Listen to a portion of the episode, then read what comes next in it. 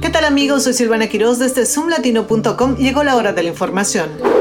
Un tiroteo ocurrió en una fiesta callejera en Baltimore el domingo, dejando dos personas muertas, 28 heridas y una extensa escena del crimen.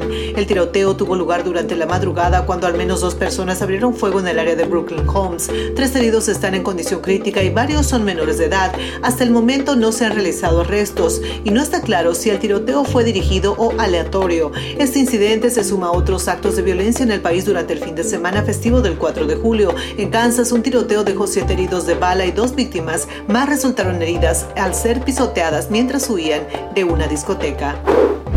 Y nos vamos hasta Guatemala, donde el Tribunal Supremo Electoral suspendió oficialmente los resultados de las elecciones del 25 de junio debido a una decisión de la Corte de Constitucionalidad. La Corte, en respuesta a un recurso legal representado por varios partidos políticos, ordenó la revisión de los recuentos impugnados en un plazo de cinco días.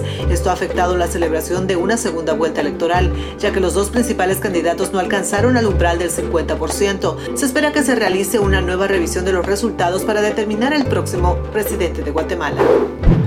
En El Salvador, la tarde del domingo concluyó el empadronamiento del partido Nuevas Ideas de cara a las elecciones internas que se celebrarán el próximo 9 de julio, pero el proceso no estuvo alejado de polémicas. En las últimas horas han circulado videos en redes sociales donde supuestas personas afines, actuales miembros del partido, ofrecen a simpatizantes comida a cambio de tener sus códigos y números de DUI, datos que el partido ha reiterado no se pueden compartir, pues ellos podrán ejercer su voto.